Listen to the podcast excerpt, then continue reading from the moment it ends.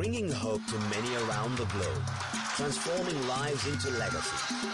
Living Word with Pastor Mensa Otabil. And now, today's word. Today I'm doing part three of my teaching on God, which is our theme for the year.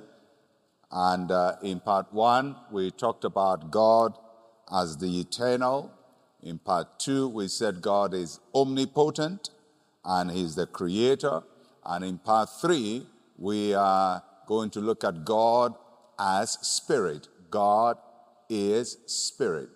Now, one of the things you have to learn as you read Genesis chapter 1 is that God is revealing Himself to us. God is revealing Himself. It is God's self revelation. And so everything we read is God showing us step by step who He is, what kind of person He is, His nature, uh, and, and all of that. So we learn that God is eternal.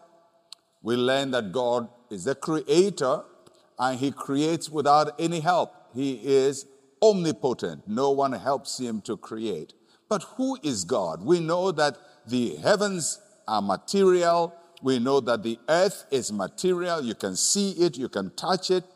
But who is this God who is eternal and this God who is uh, omnipotent and a creator? And that's what uh, verse 2 of Genesis chapter 1 tells us about God. So we read in verse 2 of Genesis chapter 1 The earth was without form and void, and darkness was on the face of the deep, and the Spirit of God was hovering over the face of the waters.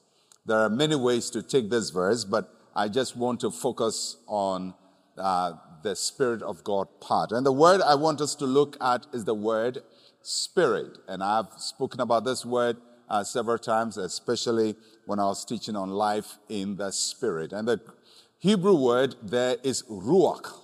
Ruach.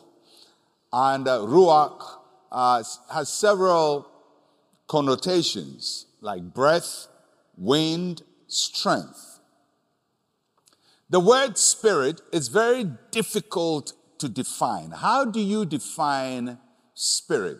So, as you read the Bible, uh, both in the Greek and in the Hebrew, uh, the, the word that is used for spirit has different connotations. Many times it says air, uh, and sometimes it, says it means wind, uh, it means strength, it means a force.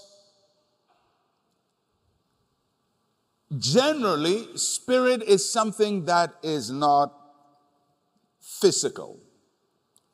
So I'm going to try, I'm going to attempt to define it in a, in a way that makes sense to all of us.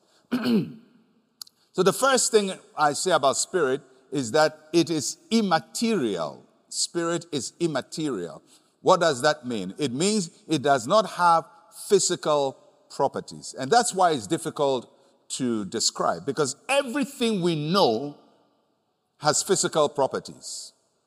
Even the air has physical properties. It, it, it has an atomic base, it has neutrons and, and protons, and then there's an atomic base. So, although we don't see it, it is material.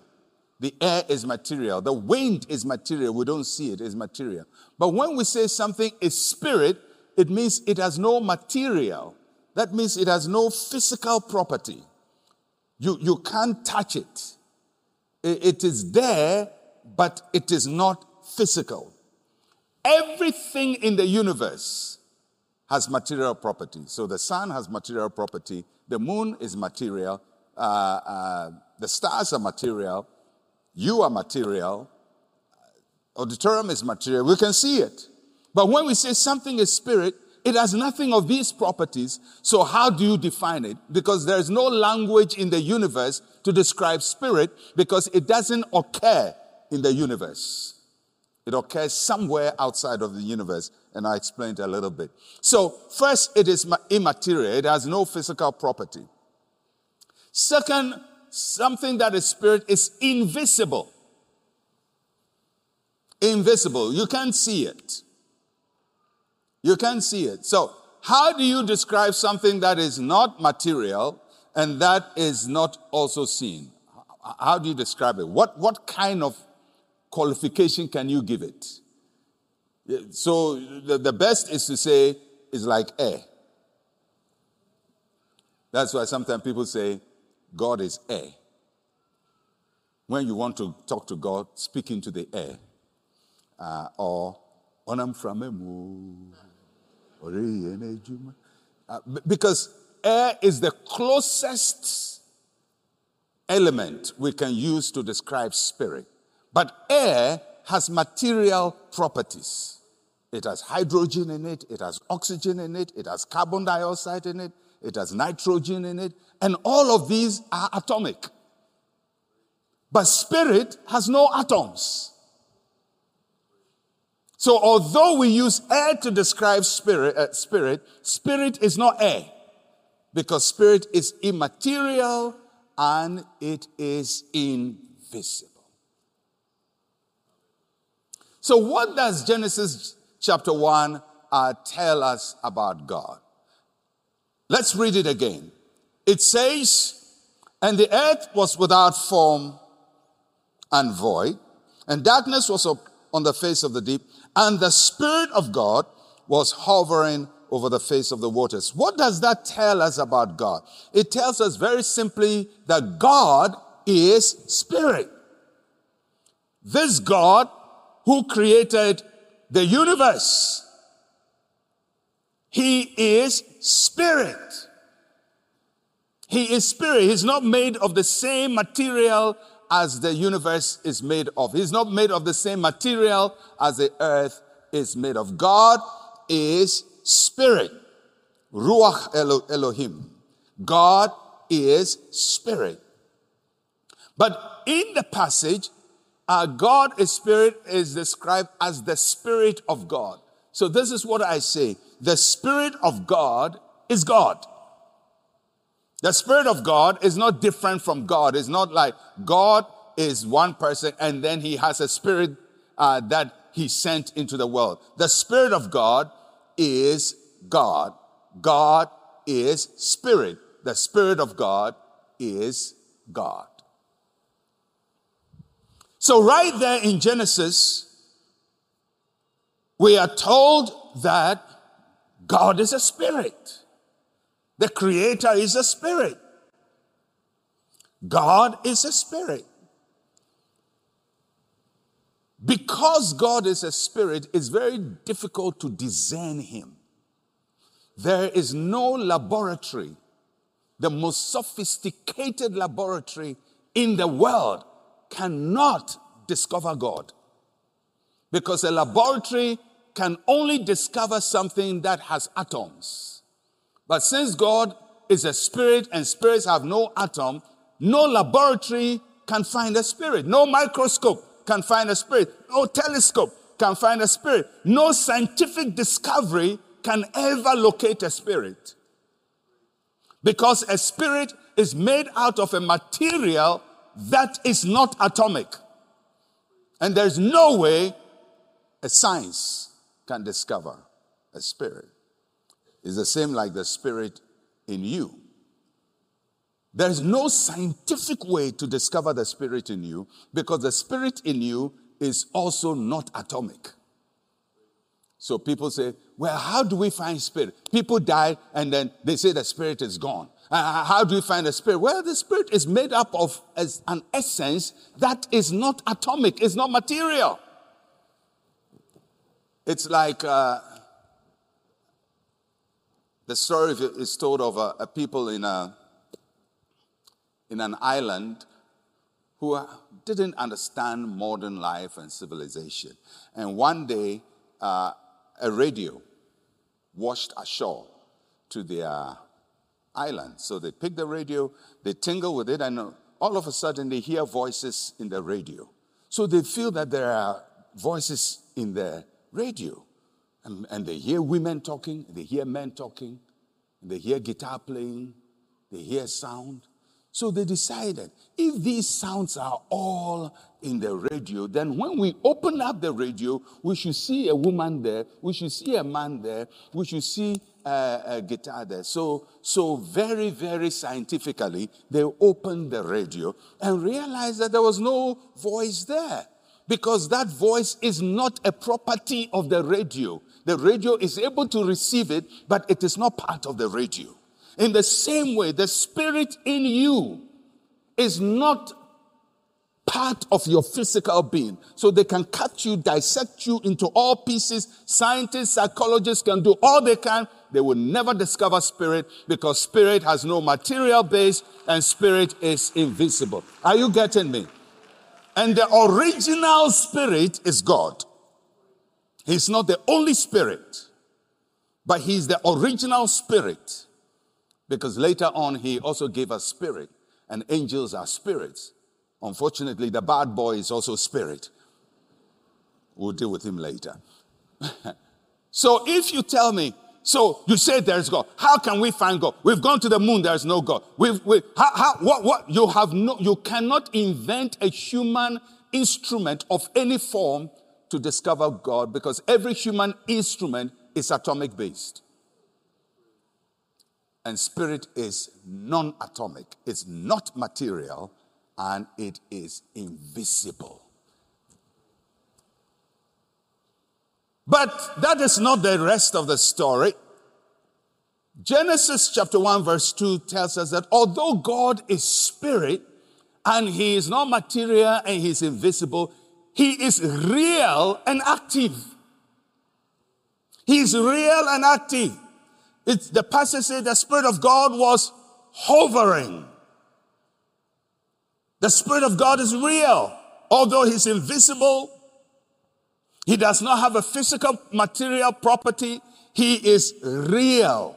He's not an imagination. He's not something we make up to comfort ourselves.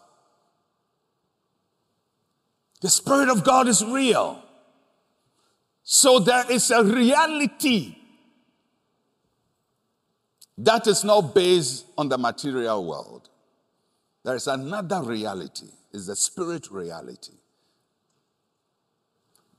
The Spirit of God is real. But not, that's not the only thing the passage teaches us about the Spirit of God. It also teaches us that the Spirit of God can be sensed and felt.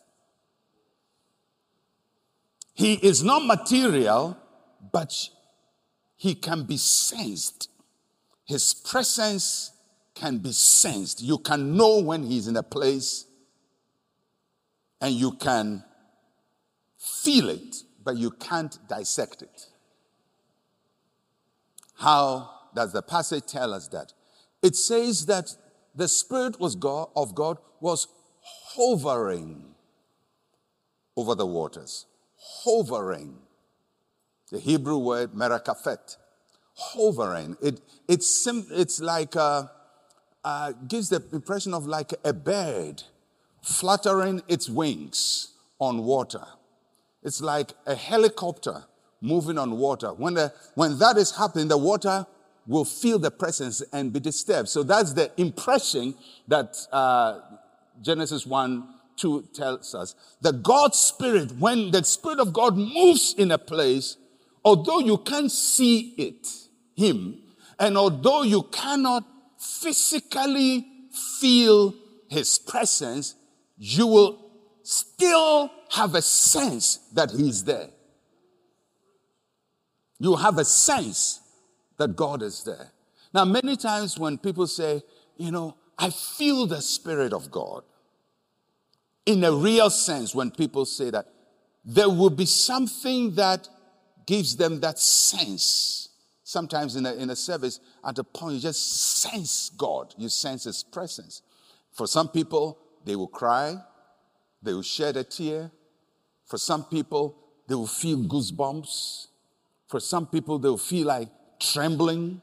For some people, they will fall down All of these physical manifestations are telling you that something you felt which you couldn't see in the spirit realm has had an impact on you. Just like in the in Genesis, the Spirit of God had an impact upon the waters. He moved upon the waters. He, he affected the waters. He affected the earth. So the Spirit of God is immaterial, invisible, but He's real, He's active, and you can feel His presence. And God has designed human beings. I'm rushing now. I should, this is part something later, but let me bring it here. God has designed human beings with the capacity to sense His presence. Now, you can sense His presence and deny it. You can sense His presence and says, I think it's just me. You can just sense His presence and says, I feel it's something, something. Whether you call it something, something, or something nothing, the Spirit of God is real, He is active, and He witnesses to you all the time when He is present in your life. And there are times you go to a place where people are conscious of the presence of God, sometimes in worship, in praise, and you will know that although I can't see it, and although I can't physically feel it, something is happening to me. And that something happening to you is the Spirit of God, the creator of the universe, telling you, I am here. And I'm working. So the Spirit of God is real and active. The Spirit of God can be sensed or felt. He's a real person. Later on, when we go further in the Bible, the Spirit of God is distinguished from other spirits because at this point, this is the only spirit. But by the time human beings are created, they also have spirit. So the Spirit of God has to be distinguished from the human spirit and also from other spirits, uh, the devil and his gang. So the Spirit of God was later called the Holy Spirit. The Holy Spirit. Why is he called the Holy Spirit? Because he's not the only spirit. There are other spirits, but he's unique. And so we call him Holy Spirit. The Holy Spirit is God. And later we will get to know uh, other things about God. But that's what I want to get you to understand.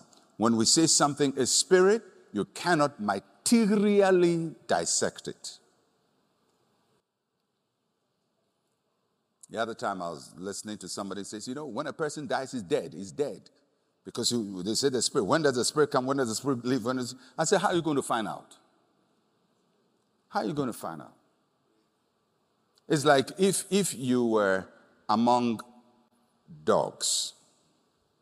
If you, you were the only human being among dogs, the dogs will hear a sound you don't hear.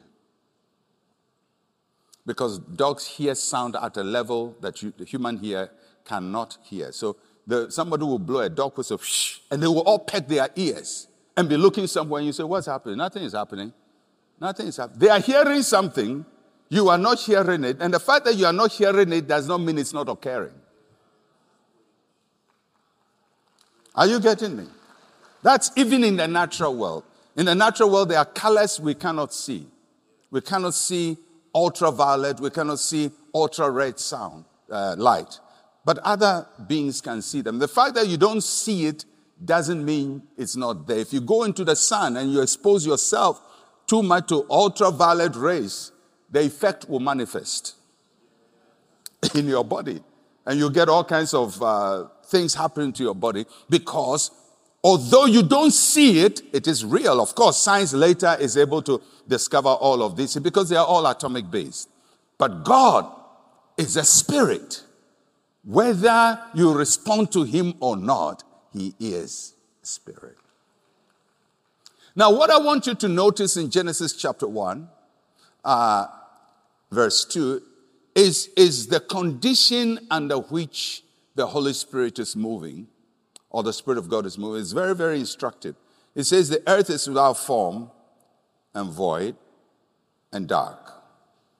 All these are negative descriptions. They are negative, they are not positive. Something is void, is not good. Something is, is, is uh, uh, uh, dark, is not good. Something is, the waters there are a symbol of chaos. Something is chaotic, it's not good. But the Spirit of God is moving. And the Bible is giving us a clear picture of who God is and how He works in our lives and where we can feel Him. So, two implications I want to talk about, and then we partake of communion about the Spirit of God. The first is that the Spirit of God rules over all conditions of chaos. No matter how dark or chaotic life can be, the Spirit of God rules over it. Darkness cannot hide the presence of God. Darkness cannot stop the presence of God. Chaos cannot stop the presence and the working of God.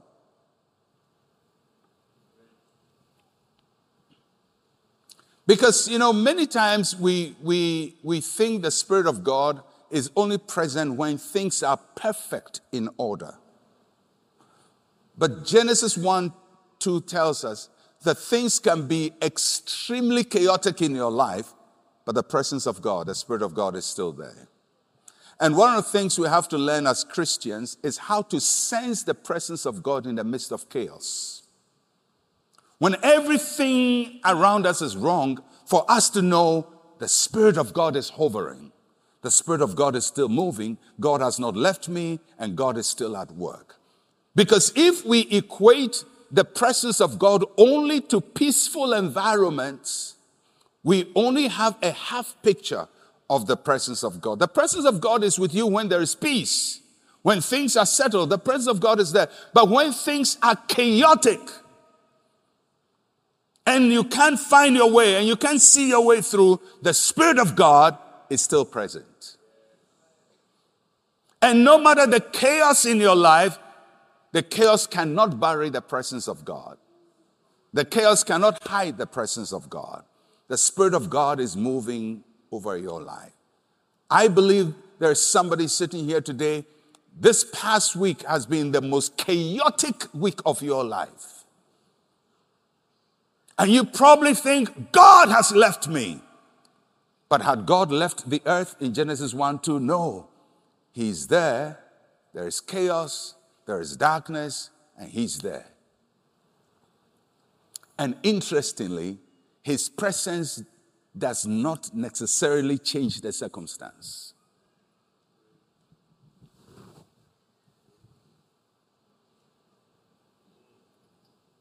Because somehow we think that if God is here, everything must change. God is there, nothing has changed. It's still chaotic, it's still dark, it's still formless and void. Is God there? Yes.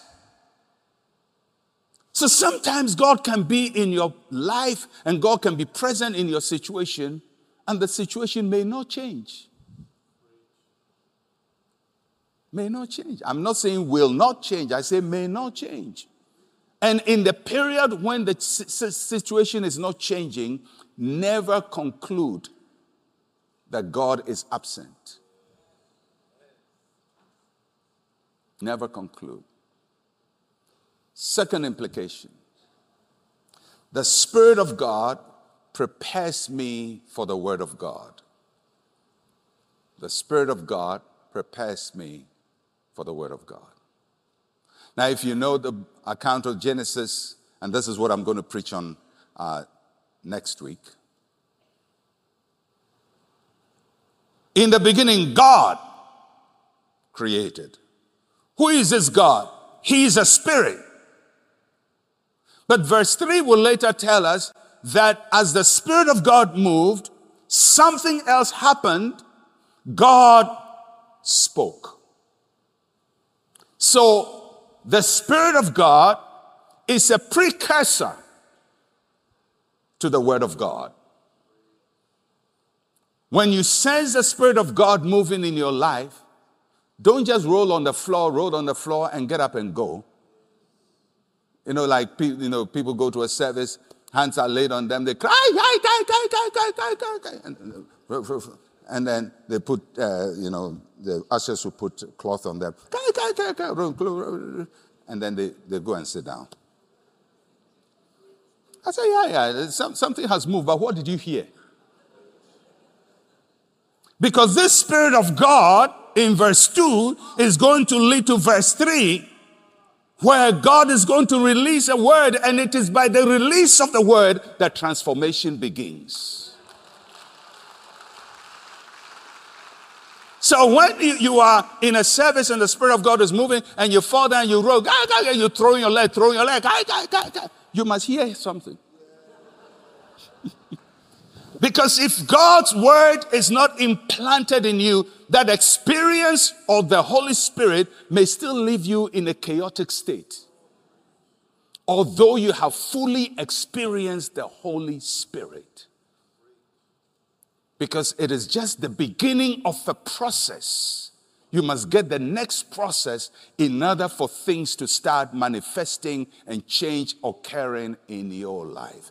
The Spirit of God moves we feel his presence. We sense his presence. But that's not the end. The Spirit of God prepares me for the Word of God. That's why, you know, I, I have great concern when people just talk about the Holy Spirit and the Holy Ghost, Holy Ghost, Holy Ghost, Holy Ghost. And sometimes I go to meetings and, and people are rolling all over the floor and people are jumping. And, you know, I don't know about you, but when you pray for me, I don't want to fall. Why should I fall? I have to, I have, I, am going to live my life. I have to, I, something good must happen to me.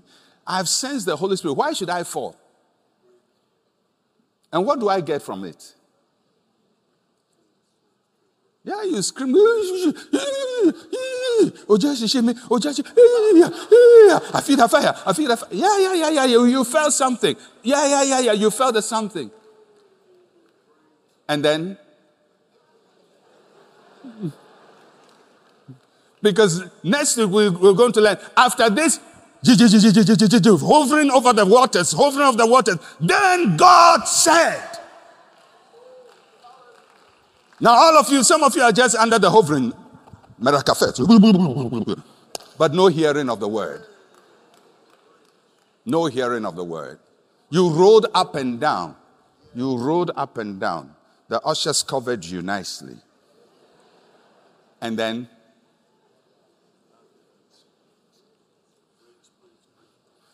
I don't know about you, but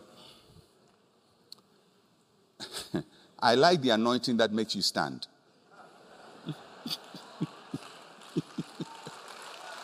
I don't know. I don't know. I like the anointing that makes you stand.